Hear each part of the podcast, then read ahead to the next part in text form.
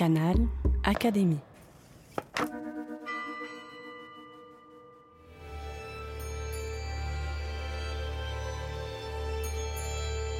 L'entretien de la semaine. Rencontre avec une académicienne.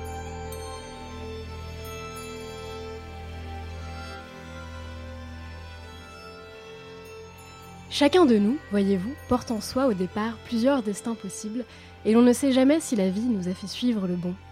Lorsque le jeune Maurice Druon écrit ces lignes en 1948, sa vie a déjà pris un tournant mémorable. Avec son oncle Joseph Kessel, il a composé les paroles d'un texte entré dans l'histoire, l'hymne de la résistance, le chant des partisans. Joseph Kessel, donc, le baroudeur infatigable, et le petit-neveu Maurice Druon, écrivain à panache. Ensemble, ils ont traversé les affres de la guerre au XXe siècle. Deux destins qui n'ont rien à envier aux fictions les plus folles et qui ont inspiré à Dominique Bonnat une biographie croisée. Après Romain Gary, Colette ou Berthe Morisot, l'académicienne ouvre une nouvelle fenêtre sur deux êtres résolument complexes dans son dernier livre, Les Partisans, aux éditions Gallimard. Dominique Bonnat, bonjour. Bonjour. Alors vous avez choisi de faire la biographie croisée de deux hommes qui partageaient la même passion pour la littérature, pour l'écriture. Joseph Kessel et Maurice Druon ont tous les deux été des écrivains célébrés de leur vivant, adoubés par toute une génération, mais ils n'étaient pas seulement reliés par l'écriture, ils étaient d'abord et surtout liés par le sang, puisque Maurice Druon est le petit-neveu de Joseph Kessel. Pourtant, ils ne portent pas le même nom pour une bonne raison. Les dessous de l'histoire familiale sont, sont un peu compliqués. Oui, en effet, c'est ce lien de famille qui m'a attiré vers ce sujet. J'ai eu envie d'explorer euh, cette parenté euh, inattendue et assez mal connue entre les deux hommes, donc entre l'oncle et le neveu. Euh, Maurice Druon n'a jamais porté le nom de Kessel, et pourtant il aurait pu, puisqu'il est le fils d'un jeune frère de Joseph Kessel, mais ce jeune frère qui s'appelait Lazare Kessel ne l'a pas reconnu à sa naissance et s'est suicidé lorsque le petit Maurice, qui s'appelait d'ailleurs Samuel à sa naissance, euh, n'avait que deux ans. Donc c'est un, il y a dans l'enfance de Maurice Druon un drame qui était une sorte de drame fondateur euh, et un drame qui évidemment est un est partagé avec Kessel car pour Kessel, la disparition de ce jeune frère euh, restera euh, une, des clés de sa personnalité, une culpabilité qu'il va traîner pendant des années. 20 ans tout juste les séparent. Joseph Kessel est né en 1898 et euh, Maurice Druon en 1918. Ils sont restés toute leur vie très proches. On peut parler d'une relation, d'un amour quasiment filial. Quelle place va avoir Joseph Kessel dans les premières années de la vie de Maurice Druon Est-ce qu'il est présent dès le début ou alors ils vont se rapprocher au fil des années? Alors au début, Kessel est un peu l'oncle lointain, presque l'oncle d'Amérique, si j'osais, parce que il ne fait que passer. Euh, il vient voir de loin le petit enfant. Lorsque euh, Druon grandit, il lui porte des livres, et puis il disparaît. Euh, l'enfant sait que Joseph Kessel est très célèbre, qu'il a des lecteurs dans le monde entier, que l'équipage, Belle de jour, Fortune carrée sont des romans très importants, mais finalement, il, au départ, ce n'est qu'une loin silhouette. Ils ne vont se rapprocher que lorsque Maurice Truon est adolescent et affirme dès l'adolescence sa vocation d'écrivain. Et là, Kessel est passionné, attiré euh, par, euh, le jeune Maurice. Et hum, ce lien d'écrivain à écrivain euh, sera très fort entre eux jusqu'à la fin. Vous débutez ce livre, Les Partisans, sur une scène extrêmement romanesque une nuit de 1942 où euh, il pleut à torrent. Deux hommes et une femme sont en train de gagner clandestinement l'Espagne. Alors on va reparler dans quelques minutes de cette femme, mais avant ça quelques mots sur la période euh, de l'histoire sur laquelle ce livre euh, s'ouvre. Nous sommes donc en pleine Seconde Guerre mondiale. Joseph Kessel et donc son neveu Maurice Druon sont en train de fuir une France occupée. Donc Kessel est déjà un grand reporter, il connaît la guerre, il l'a déjà faite, mais pour la première fois de sa vie, il doit fuir tel un juif errant euh, comme ses ancêtres russes. Lui qui a déjà vu tant de choses à 45 ans, c'est un événement là qui va vraiment le, bouleverser profondément. J'ai voulu commencer euh, ce livre en 42, effectivement, parce que, euh, bien que Kessel ait déjà plus de 40 ans, euh, un peu plus de 20, c'est dans leur histoire une date vraiment très importante. Ils vont quitter ensemble la France, ils vont rejoindre ensemble clandestinement la, France libre, c'est-à-dire rejoindre Londres et le général de Gaulle. Mais ce qui est important, c'est que justement, ils marchent l'un derrière l'autre, ils marchent au même rythme, ils marchent au même pas. Et cette espèce de voyage picaresque, dangereux, clandestin, sous la neige, dans le froid, euh, j'ai aimé le raconter parce qu'il m'a semblé que c'était le moment où les deux hommes sont véritablement soudés. Alors, ils ne sont pas que tous les deux, dans cette euh, nuit de 1942, à côté d'eux marche une femme. Euh, cette femme, c'est Germaine Sablon, la maîtresse de Joseph Kessel. Elle est connue à l'époque pour être chanteuse, mais comme ses compères, elle va avoir un destin tout aussi incroyable, à tel point que le personnage ne vous a plus quitté pendant toute l'écriture du livre, parce qu'il me semble qu'au départ, elle devait juste être là pour cette première scène, mais au final, vous, vous avez raconté toute sa vie euh, dans le livre. Au départ, euh, j'ai été très étonnée de la trouver parce que j'ai vraiment construit mon livre sur euh, le duo Kessel-Druon. Euh, mais racontant ce premier chapitre, décembre 42, janvier 43, cette traversée de l'Espagne jusqu'au Portugal et jusqu'à Londres, j'ai découvert qu'en effet, ils n'étaient pas seuls à marcher ensemble sous la neige, mais qu'il y avait Germaine Sablon avec eux. Curieusement, lorsqu'ils arrivent à Lisbonne, début 43, euh, ils trouvent tous les deux, Kessel et Druon, un avion pour aller à Londres, mais il n'y a que deux places. Et ils partent tous les deux. Ils laissent Germaine Sablon sur les bords du Tage. Donc je me suis interrogée évidemment, sans avoir d'ailleurs la réponse, pourquoi sont-ils partis tous les deux, laissant derrière la femme? Mais d'autre part, je me suis dit alors, est-ce que moi aussi je vais l'abandonner sur les bords du Tage? Et je n'ai pas eu envie de l'abandonner parce que c'est une femme hors du commun. C'est non seulement une chanteuse et une chanteuse célèbre en son temps, mais c'est surtout une femme très courageuse, de grande personnalité, et j'ai décidé de la garder et elle va rester tout au long du livre, elle va rythmer finalement la narration, elle va revenir avec ses actes d'éclat mais aussi avec son étrange douceur, euh, sa modestie. C'est une femme extrêmement attachante. Donc je, je l'ai gardée tout au long du livre. Et effectivement, c'est un personnage très intéressant parce que elle éclaire sous une autre facette en fait euh, euh, Kessel et Druon, puisque contrairement à ce duo qui s'est surtout engagé euh, à travers l'écriture pendant la guerre, elle, Germaine Sablon, elle a été assurément une femme d'action. Elle, a été la première des trois à s'engager dans la résistance et elle a été sur le terrain pratiquement toute la guerre. Oui, vous avez, vous avez euh, décelé l'étrangeté, c'est-à-dire d'habitude l'héroïsme physique, etc., c'est du côté des hommes, et puis euh, les femmes sont à l'arrière, elles attendent, elles subissent la guerre. Or là, euh, non que Druon ne soit pas du côté de l'héroïsme, parce qu'au contraire, ils sont courageux aussi.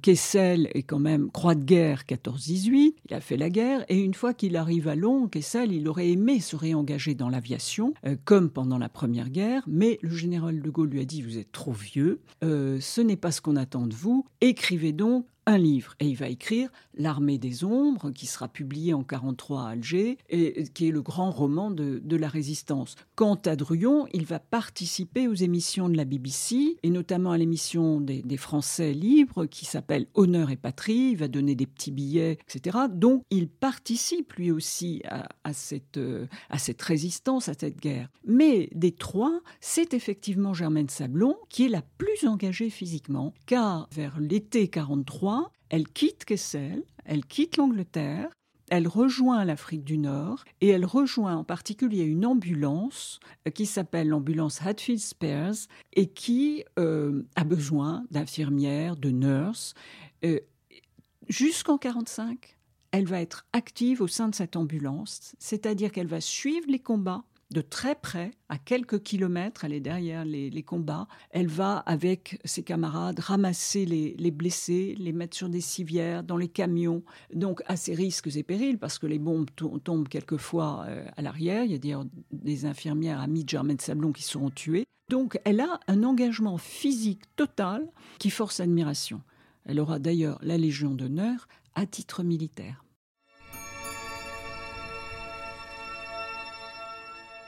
Alors avant de repartir en France, en Afrique du Nord, à bord de cette camionnette, elle va rester quelques mois à Londres, donc avec euh, Joseph Kessel et Maurice Durion. Ils vont rester de très longs mois et vous décrivez avec beaucoup de détails cette période de flottement euh, très particulière à, Londres. Vous parlez d'une ambiance festive pour tromper les solitudes, les nostalgies, les éloignements et les angoisses. Euh, et c'est à ce moment qu'ils vont écrire, Maurice Druon et Joseph Kessel, ce fameux hymne, l'hymne de la résistance, le chant des partisans. C'est un moment très important. Vous racontez dans ces pages que les coulisses sont assez extraordinaires. En fait, ce chant a été composé un dimanche de mai, un 30 mai, dans une maison de campagne anglaise en seulement quelques heures. Et c'est un chant écrit à quatre mains, donc par Kessel et Druon, et vous dites qu'on ne peut pas vraiment dissocier qui a écrit quoi précisément, en fait. Leur écriture est un peu indissociable. C'est ce qui est beau dans cette histoire, c'est que cette composition se fait à deux, euh, l'écriture est vraiment fondue, c'est-à-dire personne ne sait aujourd'hui qui a inventé Ami entends-tu le vol noir des corbeaux sur la plaine, personne ne sait qui a trouvé euh, Ami quand tu tombes, un ami sort de l'ombre à ta place, est-ce Druon, est-ce Kessel, on ne sait pas. En tout cas, ils étaient tous les deux réunis et ils s'échangeaient les mots, ils cherchaient les images ensemble. Toutefois, l'écriture de, ce chant des partisans a impliqué d'autres personnages. D'abord Emmanuel Dastier de la Vigerie, qui est donc un grand résistant, futur compagnon de la Libération, qui a créé le réseau Libération Sud, et qui, le premier, a l'idée de vouloir un chant pour la résistance. Euh, il faut que les hommes puissent chanter ensemble, chanter ensemble le même air, pour se fédérer, pour sentir la communion passer entre eux. Et c'est à Kessel qu'il s'adresse pour qu'il compose euh, ce, fameux chant encore inconnu. Donc Kessel s'adresse à, Druon, mais après ça, il faut encore trouver la musique. Et la musique viendra euh, d'une guitariste russe. Donc le chant des partisans, c'est un chant français, mais composé sur une musique russe d'Anna Marly, la fameuse Anna Marly, qui est vraiment qui a donné le la euh, pour le, chant des partisans. C'était une, chanson populaire que chantaient euh, les, soviétiques, que chantaient les Russes, enfin pendant toute une, une période de, guerre et de bataille. Donc voilà Kessel et Druon composant leur euh, chant sur une musique d'Anna Marly. Et à l'autre bout de la chaîne, il y a une autre femme, et c'est Germaine Sablon qu'on retrouve là, puisqu'elle va être la première interprète du chant des partisans. Ce n'est pas un homme qui chante pour la première fois le chant des partisans, c'est une femme, avec cette voix de Germaine Sablon, qui est une voix magnifique, une voix cuivrée, une voix puissante, mais une voix de femme. Amis, entends-tu le chant lourd du pays qu'on enchaîne? Oh, et partisans, ouvriers et paysans, à vos armes connaîtra le prix du sang et des larmes. De la mine, descendez des collines, camarades. On peut d'ailleurs écouter euh, l'extrait sur Internet, sur YouTube, il est disponible. Oui, et, on peut voir aussi le manuscrit, parce que le manuscrit du chant des partisans se trouve euh, au musée euh, de la Légion d'honneur, donc tout à côté du, à la fois de l'Académie et du musée d'Orsay, et il est exposé dans, dans une vitrine. C'est un manuscrit qui est de la main de Maurice Druon, mais parce que Maurice Druon tenait la plume, bien évidemment, quand Kessel trouvait quelque chose, c'est Druon qui le prenait en note. Derrière cette chanson, il y a un objectif précis, vous l'avez rappelé, euh, c'est un texte qui doit redonner le moral aux troupes, euh, fédérer toutes les classes sociales, les euh, ouvriers, les paysans. Quelle va être la portée de ce chant à l'époque? Est-ce que tout de suite il est célébré et chanté dans tous les maquis ou alors il va mettre un peu plus de temps à, disons, euh, être célébré et chanté euh, Ce sera assez rapide, en fait. Euh, d'abord, le, le chant des partisans et sert de fond musical à l'émission Honneur et Patrie, sous forme de sifflement simplement, parce que c'est un chant qui se termine sur des sifflements. D'ailleurs, la dernière strophe, c'est siffler, compagnon, dans la nuit, la liberté vous écoute. Donc il y a des sifflements, si on sait siffler, on peut euh, même si on a oublié les paroles, suivre le chant des partisans. Donc c'est le sifflement qui est, le premier, c'est la mélodie, c'est le rythme, c'est l'entrain que donne la musique. Les paroles vont venir quand même assez vite et euh, servir aussi euh, de ralliement dans, les maquis en France. Maurice Druon a dit à propos de ce chant Nous venions de glisser un feuillet dans l'histoire. Est-ce qu'il avait conscience au moment de l'écriture de ce chant, donc dans cette maison de campagne anglaise, est-ce qu'il avait conscience de la portée phénoménale de, ce chant? Je, ne crois pas que Kessel et Druon aient eu euh, l'intuition que ça allait devenir un hymne national comme la Marseillaise. Mais euh, quand même, euh, Kessel, je trouve que cette phrase est, très très belle. Kessel a dit à Druon, après avoir terminé ce dimanche-là, il lui a dit Peut-être est-ce là tout ce qui restera de nous alors bien sûr, il reste tellement d'autres choses et de Kessel et de Druon. Il reste les cavaliers, il reste le lion, il reste de l'autre côté les rois maudits. Mais ensemble, quand même, il y a ce chant, ce chant qui est très beau, ce chant d'une certaine façon immortel, puisque euh, il est encore chanté aujourd'hui même dans des versions euh, complètement différentes. Aujourd'hui, il y a des rythmes rock euh, sur euh, le chant des partisans, il y a une jeune chanteuse israélienne qui le chante sur un ton mélodieux comme une mélopée. Donc il y a plusieurs versions désormais du chant des partisans, preuve qu'il suit le cours de la vie, le passage du temps.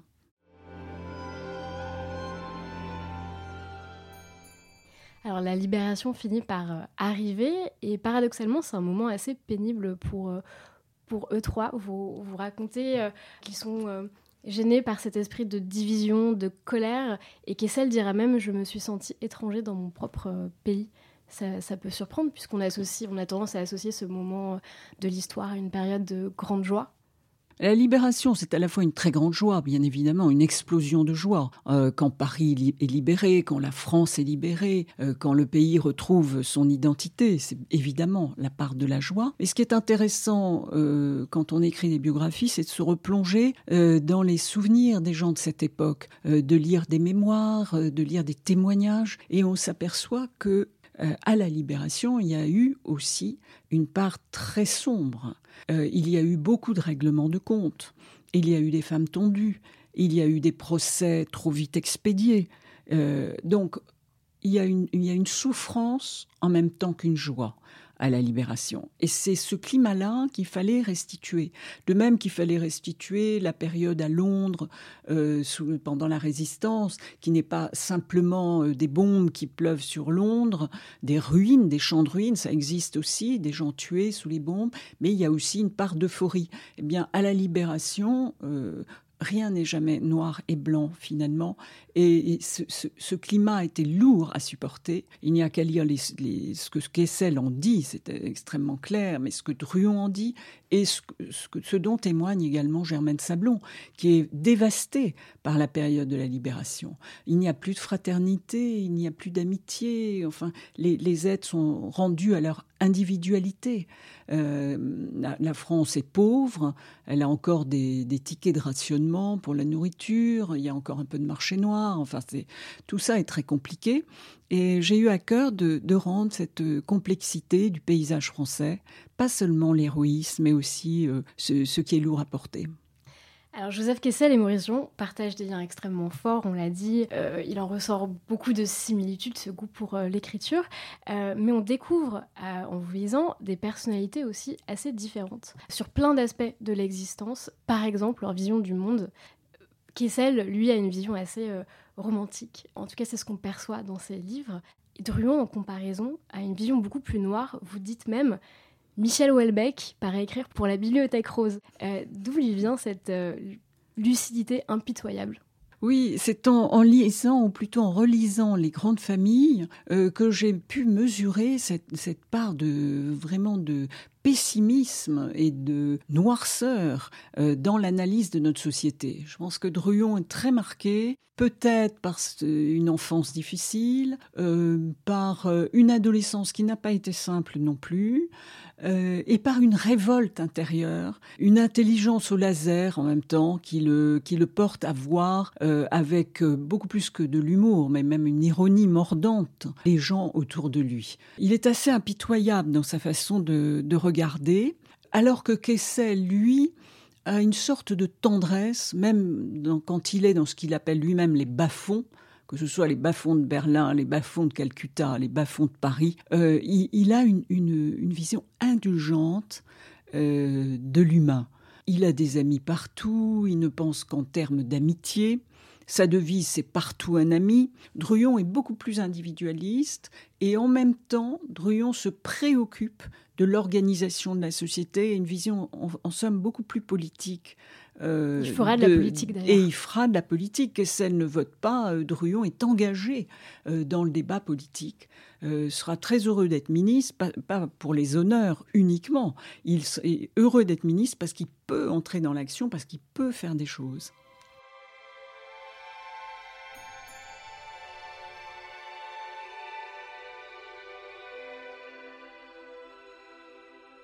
En vous lisant et en vous écoutant, on accède à, des faits donc, qui sont euh, assez intimes, euh, les drames et les joies qui les ont traversés.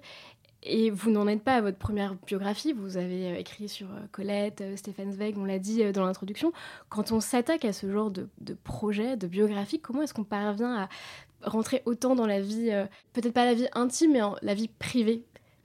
Oui, je, pense que c'est ce qui m'intéresse en fait d'écrire des biographies. C'est de pas rester devant une statue de bronze. C'est de pas rester devant une légende. Et avec Kessel et Druyon, c'était d'autant plus difficile que les, deux hommes sont un peu sur, euh, euh, des stèles. Kessel a sa légende, la légende russe, la légende de l'aventurier baroudeur, euh, la légende du grand buveur des nuits de prince qui casse les verres. Euh, et, on avale une partie. Donc il a ce côté ogre, démesuré. Et puis Druyon aussi, parce que Druyon, on a cette vision surtout euh, du ministre à panache qui a provoqué le milieu culturel euh, quand il a été ministre des, Affaires culturelles, contre lequel manifestaient Jean-Louis Barrault, Jack Lang. On a l'image aussi du secrétaire perpétuel, à panache aussi, le panache c'est Druyon. mais qui étaient-ils vraiment? C'est ça qui est intéressant.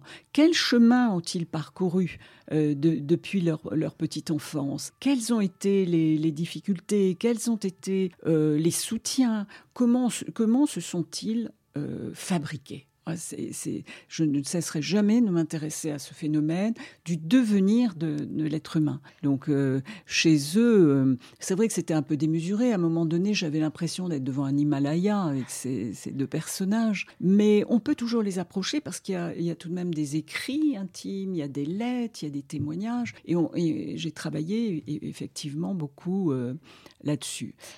Mais est-ce que tout de même, par moment, euh, vous laissez votre imagination reprendre le dessus pour faire des suppositions? Par exemple, Germaine Sablon, qui fut la maîtresse de Kessel, elle a été quittée par Kessel, si j'ai bien compris. Et en vous lisant, on devine que toute sa vie, elle l'a pleuré. Euh, comment vous pouvez en être sûr Mais là, je n'ai pas deviné. Non, non.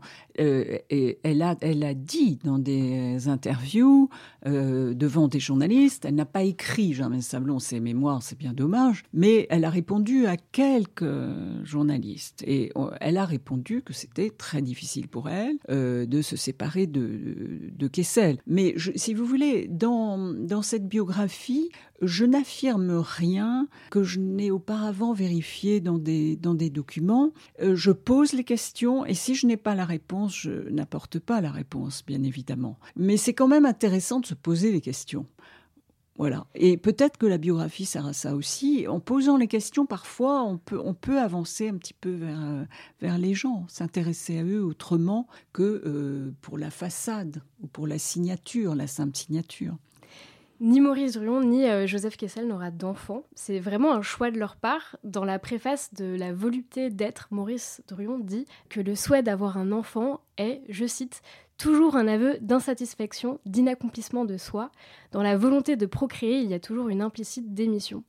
Maurice Druon. C'est violent comme phrase. Hein. C'est très, ouais, c'est très, très marquant. Mais Maurice Druon, effectivement, n'a pas eu besoin d'engendrer d'enfants pour euh, accéder à l'immortalité euh, de l'âme, puisqu'il deviendra comme Joseph Kessel euh, et comme vous, Dominique euh, Baudard, un immortel. Ils rentrent tous les deux, donc à quelques années d'écart, à l'Académie française, donc ça aussi c'est assez romanesque. Et tous les deux ont des approches, une approche assez différente de l'Académie française. Druon adore les mondanités, les fastes de l'aristocratie, alors que Kessel fait tout pour, pour les fuir. Oui, c'est très juste. Oui, oui, oui, ils ont une approche totalement différente. Disons que Kessel est académicien par accident. On est allé chercher Kessel, ses amis sont allés le chercher, il avait beaucoup d'amis à l'académie. Euh, Druon a trouvé l'argument pour le décider. Il lui a dit tes parents seraient vraiment tellement contents que tu sois académicien. Et ça a suffi euh, pour Kessel, pour qu'il accepte euh, de se présenter, de poser sa candidature à l'académie, parce qu'il adorait ses parents, euh, le, docteur Samuel Kessel et Raissa Kessel, et c'était une manière finalement d'accomplir ce, ce, destin de la famille Kessel qui venait d'un ghetto de Lituanie pour le père et de l'autre des bords du fleuve Oural pour la mère. Donc euh, euh, cette patrie d'adoption, la France, accueillait en son sein Joseph Kessel. Il a prononcé un discours extraordinaire qui n'a pas écrit en entier. Il a laissé Paul Gilbert, qui est un jeune journaliste, euh, ami de Kessel, composer le discours et lui s'est réservé le début qui est vraiment grandiose. C'est magnifique. J'aurais aimé entendre sa voix et l'entendre dire ces premiers mots. En revanche, Druon a une vraie vocation académique. Euh, petit garçon, il rêvait déjà d'être académicien, ce qui est tout de même assez rare pour les petits garçons. Et ensuite, cette vocation n'a fait que se confirmer euh, au rythme de sa vie. Il a d'ailleurs placé des académiciens euh, dans les grandes familles. les grandes familles souffrent sur la mort d'un académicien pas très sympathique d'ailleurs, l'académicien en question. Alors lui, vraiment, alors déjà, il devient très jeune académicien, il n'a pas, pas 50 ans euh, quand il est académicien, et il, y trouve au fond une autre famille.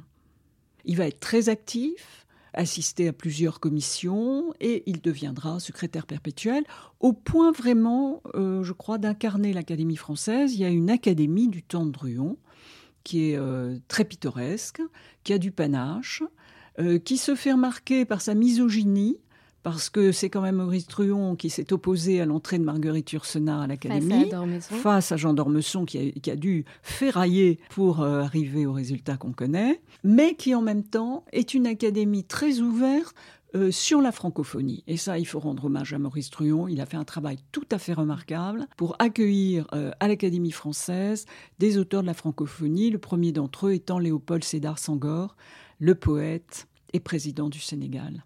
Effectivement, il a eu un fort engagement pour euh, la langue française, mais il y a une petite euh, curiosité au sujet de Maurice Druon qui traverse tout votre euh, livre. Il avait beau être académicien, il, il vouait une passion pour l'astrologie. Et vous l'évoquez à plusieurs reprises euh, dans votre livre, et vous-même vous vous amusez à comparer leurs signes astrologiques avec donc un Joseph Kessel qui est du signe du Verseau et Maurice Druon qui est un signe taureau. Taureau un signe de l'air et euh, de la terre qui, s'opposent. Oui, et alors moi je pensais que c'était lion, du signe du lion, parce que non seulement parce que Kessel a écrit le lion, alors c'est peut-être une association d'idées, mais surtout à cause de leur physique, parce qu'ils ont, ils ont tous les deux une espèce de crinière, euh, le front très dégagé des, lions, le faciès véritablement du lion. Mais alors Druon explique ça très bien dans ses mémoires, puisque Druon en effet est passionné d'astrologie.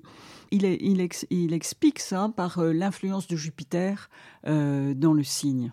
Donc euh, le Soleil, Jupiter, voilà, on peut, on, peut voir, on peut interpréter. il ne s'agit pas de prédire l'avenir avec les signes astrologiques, mais plutôt de caractériser euh, les individus, de voir quels sont leurs, mm. un peu leurs signes distinctifs.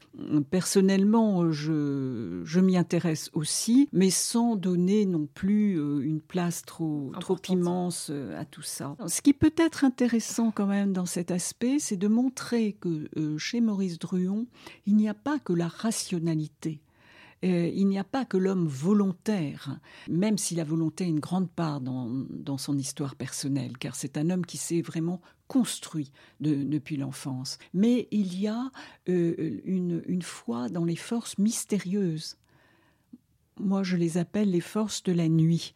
Mais il, croit à l'astrologie, il croit au hasard, il croit à la destinée, Maurice Truon, autant que Kessel. Il parle de, petits démons, euh, Joseph euh, Kessel. Ces petits démons dont je parle, et, qui s'appellent des dibouks, ce sont des démons intérieurs. C'est la part de culpabilité euh, de, chaque être. Et la part de culpabilité chez Kessel est immense. Kessel, qu'on voit très souvent sous, ce signe du soleil, comme l'aventurier, un personnage très solaire, en vérité, c'est quelqu'un de très angoissé et habité euh, par des tourments qui remonte à, très très loin. Et l'un de ces tourments, c'est évidemment la, mort de ce jeune frère, Lazare, le père de Maurice Druon. Euh, mais il y en a d'autres. Il y a la mort d'une première épouse, très très jeune, de tuberculose, et qui n'était pas près d'elle quand, elle est morte. Euh, il traîne avec lui euh, toutes sortes de, de mal-être intérieur. Et, et c'est probablement ce qui le rend extraordinairement attachant. Au terme de ce livre, on a traversé donc le XXe siècle en compagnie de deux grands écrivains qui ont vécu intensément la grande histoire. Je pense à Joseph Kessel surtout, qui a été résistant, apatride, académicien et qui a parcouru vraiment le monde entier. Et en parcourant aussi le reste de votre œuvre, Dominique Bonnat, vous avez donc écrit sur plein d'autres personnalités, Colette, Romain Gary, et on se dit que le XXe siècle est un terrain très foisonnant pour, pour le genre biographique, avec euh, plein de figures euh, héroïques hors du commun. Mais aujourd'hui, certaines personnes veulent faire euh, émerger euh, des imaginaires plus collectifs, des mouvements qui s'élèvent, qui s'organisent horizontalement et qui disent en somme le héros, c'est le collectif. Et pourtant, Pourtant, on reste toujours habité, fasciné par la figure du héros, de l'homme, de la femme providentielle. Est-ce que, selon vous, pour finir, cette puissance du mythe, du récit individuel, restera immuable au fond? Est-ce qu'on en aura toujours besoin? Écoutez, oui, euh, sans tomber dans le dans l'héroïsme même, moi je crois beaucoup à la notion de personnage.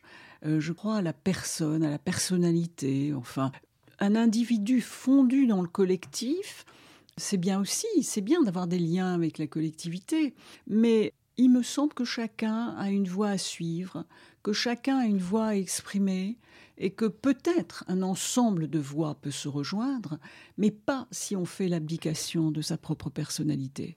Je pense qu'il faut se connaître un petit peu soi-même, un tout petit peu, et puis surtout aller euh, au bout de ses aspirations, peut-être de ses rêves. Il ne faut pas tout renier euh, parce qu'on a peur euh, d'émerger ou de se faire remarquer. on m'enseignait ça autrefois. Euh, dans ma famille, on me disait Chut, parle à voix basse, baisse les yeux, euh, écoute les autres parler. J'aime beaucoup écouter les autres parler, c'est peut-être pourquoi j'écris des biographies. Je m'intéresse finalement aux autres plutôt qu'à moi-même. Mais euh, c'est bon d'avoir des guides, c'est bon de savoir que Berthe Morisot a gagné la partie dans le domaine de la peinture. C'est bon de savoir que Clara Malraux a su exister à côté d'André Malraux alors qu'il l'écrasait de, de, son talent, de son génie, de son, de son ombre. Euh, et c'est bon de, savoir que à côté de Kessel et de Druon, il y a une Germaine Sablon qui est là, qui fait son chemin, radieuse. Elle, est, à part, euh, elle est magnifique. Pourquoi en avoir peur?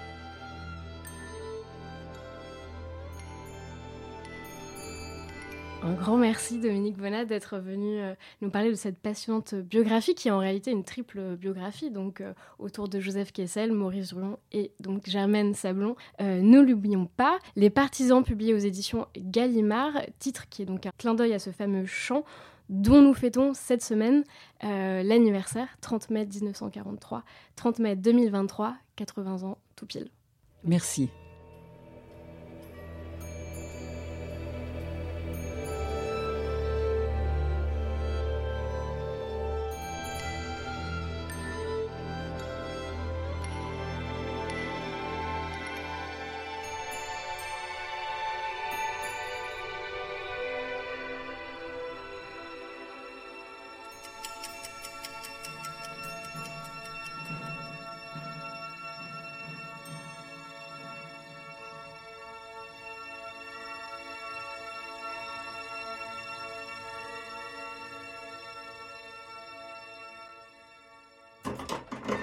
Canal Académie. La plateforme de podcast de l'Institut de France.